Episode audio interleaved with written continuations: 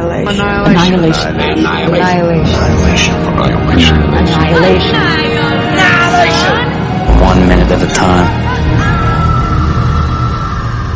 When you come, as you soon must, to the streets of our city, mad-eyed from stating the obvious, not proclaiming our fall, but begging us, in God's name, to have self-pity.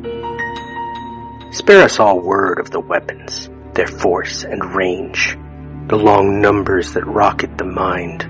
Our slow, unreckoning hearts will be left behind, unable to fear what is too strange. Nor shall you scare us with talk of the death of the race. How should we dream of this place without us? The sun mere fire, the leaves untroubled about us, a stone look on the stone's face. Speak of the world's own change, though we cannot conceive of an undreamt thing we know to our cost how the dreamt cloud crumbles, the vines are blackened by frost, how the view alters, we could believe. If you told us so, that the white-tailed deer will slip into perfect shade, grown perfectly shy, the lark avoid the reaches of our eye, the jackpine lose its knuckled grip. On the cold ledge, and every torrent burn, as Xanthus once, its gliding trout, stunned in a twinkling, what should we be without? The dolphin's ark, the dove's return? These things in which we have seen ourselves and spoken, ask us, prophet, how we shall call our nature's forth when that live tongue is all dispelled, that glass obscured or broken, in which we have said the rose of our love and the clean horse of our courage, in which beheld the singing locust of the soul unshelled, and all we mean or wish to mean? Ask us, ask us whether with the worldless rose our hearts shall fail us, come demanding whether there shall be lofty or long standing when the bronze annals of the oak tree close. Richard Wilbur, Advice to a Prophet.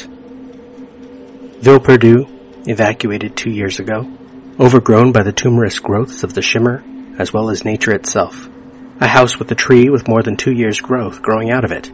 An abandoned jungle gym. We won't notice them yet, but there are strangely shaped plants already visible in the middle distance, but they mostly blend in with the other greenery. Thorensen, troubled, angry, sitting down in the distance. Cut to. Close on Thorensen. The sun bright behind her. Lena nearby setting down her rifle. Ventress and then Radek approaching, blurry, farther beyond. Thorensen's breathing is heavy. In the script, the reveal that follows is more exciting, and it frames Radek as frightened, wary, when in the film she is about to be in her element. Radek. Karens? The quiet urgency in Radek's voice makes everyone look around. Radek is frozen to the spot. Lena follows her gaze and jolts. Twenty or so meters ahead, in the dark space between two of the buildings, there is what appears to be the silhouette of a man. Motionless, arms at his side, facing them. Only after registering the shape of the man does it become clear that there is something odd about him. He's slightly misshapen. His arms and torso are too thin. His legs are too thick. A beat. No one is moved. Lena takes a step towards the man, raises a hand. Lena, hello? The silhouette of the man doesn't react at all. Lena takes another step, and the shift in perspective reveals another figure. This one is behind the man, behind the building, not in shadow, but caught in the light from the dropping sun. It looks like a child.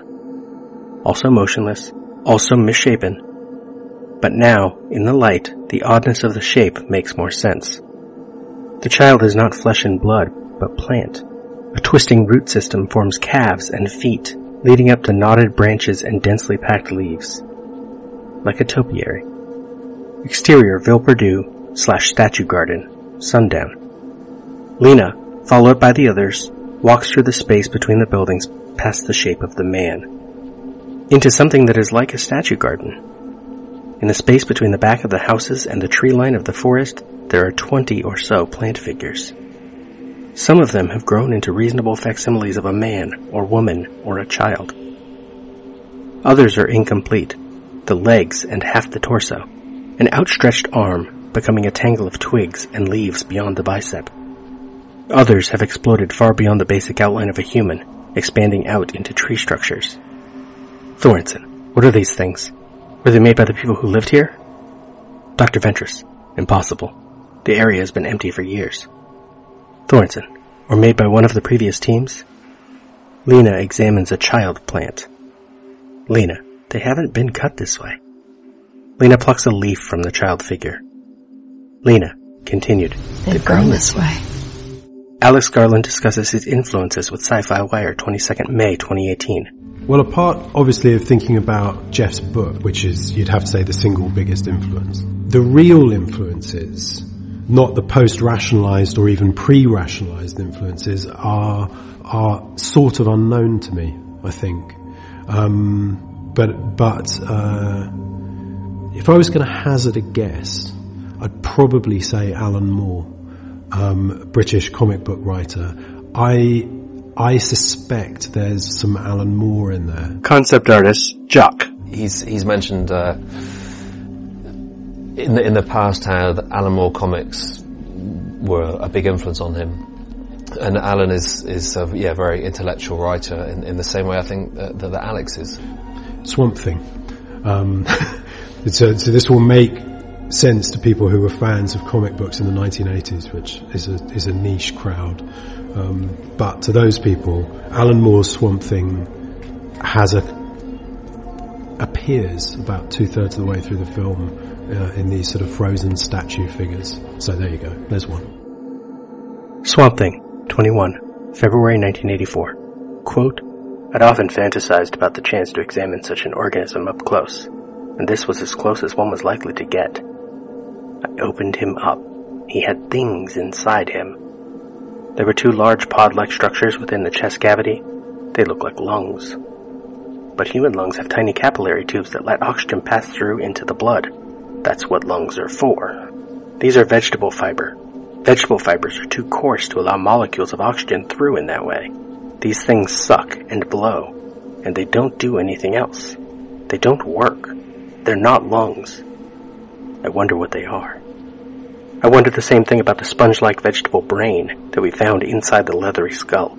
Even without the bullet hole, it couldn't possibly work. It had no synapse gaps. I wondered about the useless heart. I wondered about the unworkable pseudo-kidneys. I wondered. The biorestorative formula had turned Holland into a plant, except that it couldn't have. It didn't work on human tissue. The swamp thing had organs like those of any creature except that they did not, could not, and had not been designed to function. It was more than a human mind could ever be expected to unravel. I had the answer within six weeks. It was as if the clouds were suddenly blown away. I was working late. I was tired. I opened a reference book at the wrong page and began to read. It was an essay on planarian worms. Not what I wanted at all. And then suddenly, there it was, as plain as the nose on your face. The answer. Planarian worms. They're the key to everything. You see, a while ago some people did an experiment. They taught a planarian worm to run a simple maze. They educated it. Then they chopped it up and fed its remains to a batch of planarian worms that couldn't run the maze. Except that after digesting their educated comrade, the worms could run the maze perfectly. The experiment the Floronic Man describes is a variant of one begun in 1953. James V. McConnell, a graduate student from the University of Texas, begins, as described by Larry Stern, Monitor on Psychology, June 2010, by bisecting planarians to see which half would retain conditioning when regenerating a new half. McConnell and his planarian research group tried to graft the head of one worm onto another's tail. They tried to inject ground up worms into other worms. Finally, in March 1960, they turned to depend on cannibalistic tendencies of planarians. They conditioned planarians to, quote, scrunch when a bright light is flashed. Then he plans to chop them into pieces, feed them to their cannibalistic brothers, and see whether the learned behavior is transferred from the trained victim to the naive recipient. His eventual goal is to demonstrate that the engram, the physical representation of memory, is encoded in the structure of unique forms of RNA, much as inherited traits are encoded in one's DNA. the story of McCannibal and his Mau Mau hypothesis has become part of the folklore of psychology, often used in textbooks as a humorous hook to grab students' attention in chapters devoted to learning and memory. Two things are typically included. References to memory pills or professor burgers, and the alleged fact that no one was ever able to truly replicate the findings. Those who did report positive results, the story goes, were poor scientists who either conducted sloppy experiments that lacked proper controls or simply deceived themselves. Despite the lack of real results from McConnell's experiments, back to Swamp Thing. Quote, the implication is that consciousness and intelligence can be passed on as foodstuffs. That maybe explains the custom among cannibal tribes of eating the wise man after his death in order to receive his wisdom. You could go into a delicatessen and order Einstein on pumpernickel. Let's talk about Holland. Let's talk about his accident. Imagine him regaining his consciousness there in his cabin that night. There's something taped to the underside of his workbench. With mounting apprehension, he scrabbles toward it. It's dynamite. Five sticks of it. And he's maybe 18 inches away from it when it explodes. The combined effects of the blast and the reflex muscles in his legs propel him through the door and into the swamp. But Alec Holland is already dead. His body goes into the swamp along with the formula that it is saturated with. And once there, it decomposes. A patch of swampland like that would be teeming with microorganisms. It wouldn't take long. But what about the plants in the swamp? The plants that have been altered by the biorestorative formula. The plants whose hungry root systems are busily ingesting the mortal remains of Alec Holland. Those plants eat him. They eat him as if he were a planarian worm, or a cannibal wise man, or a genius on rye. They eat him, and they become infected by a powerful consciousness that does not realize it is no longer alive. Imagine that cloudy, confused intelligence, possibly with only the vaguest notion of self, trying to make sense of its new environment, gradually shaping the plant cells that it now inhabits into a shape that it's more comfortable with. It remembers having bones, and so it builds itself a skeleton of wood. It remembers having muscles, and constructs muscles from supple plant fiber. It remembers having lungs, and a heart, and a brain. It does its best to duplicate them. You see, we were wrong. We thought that the swamp thing was Alec Holland, somehow transformed into a plant. It wasn't. It was a plant that thought it was Alec Holland a plant that was trying its level best to be Alec Holland.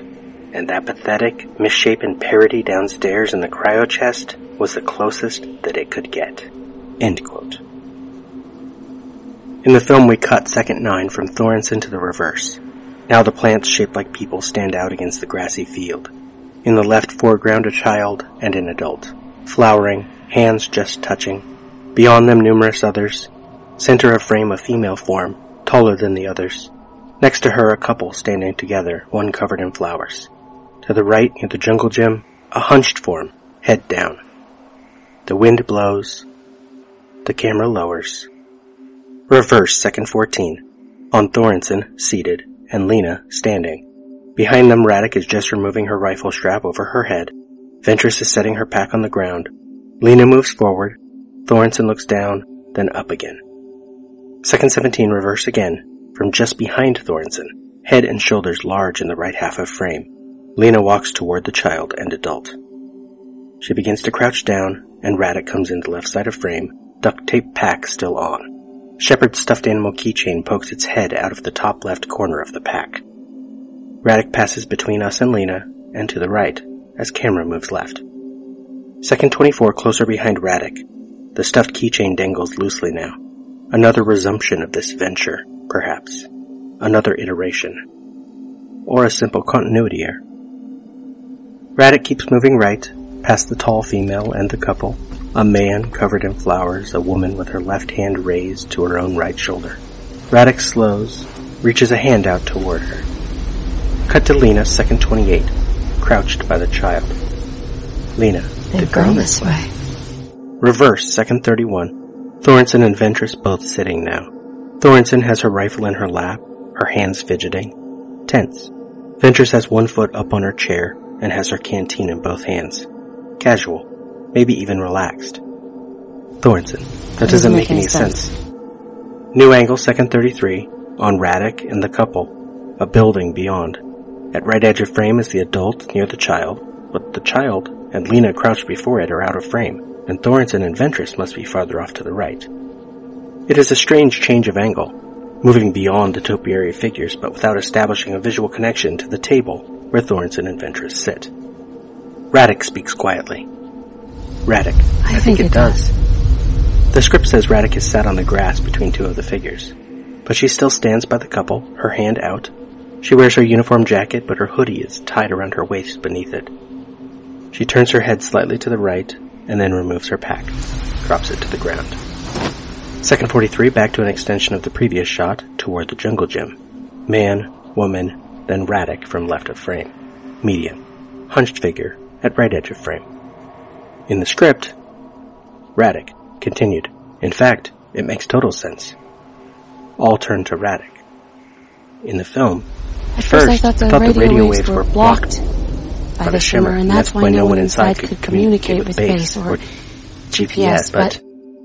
Cut to Lena, now cracking a small bit off of the child. In the script, Radek glances upwards. Radek continued, but I look up. I see the sun and the sky. Which, they did film this line. From behind the scenes footage. I thought the radio waves were blocked by the shimmer and that's why no one inside could communicate with base or GPS. But... Look up. See the clouds? And the sky? The, the light, light waves, waves aren't blocked. In the script, bright rainbow colors fringe the clouds above. Back to Radek, second 55. Radek continued. They're, They're refracted, refracted and... and... Radek bends down, opens her pack, and starts to remove her shortwave radio. And time runs out for this minute.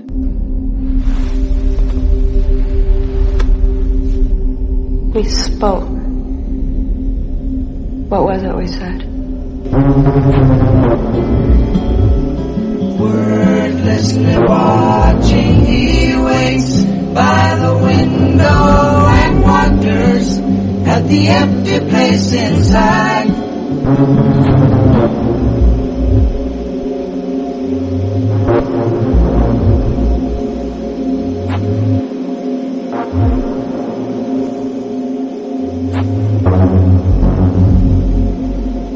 Annihilation is all we are. Annihilation.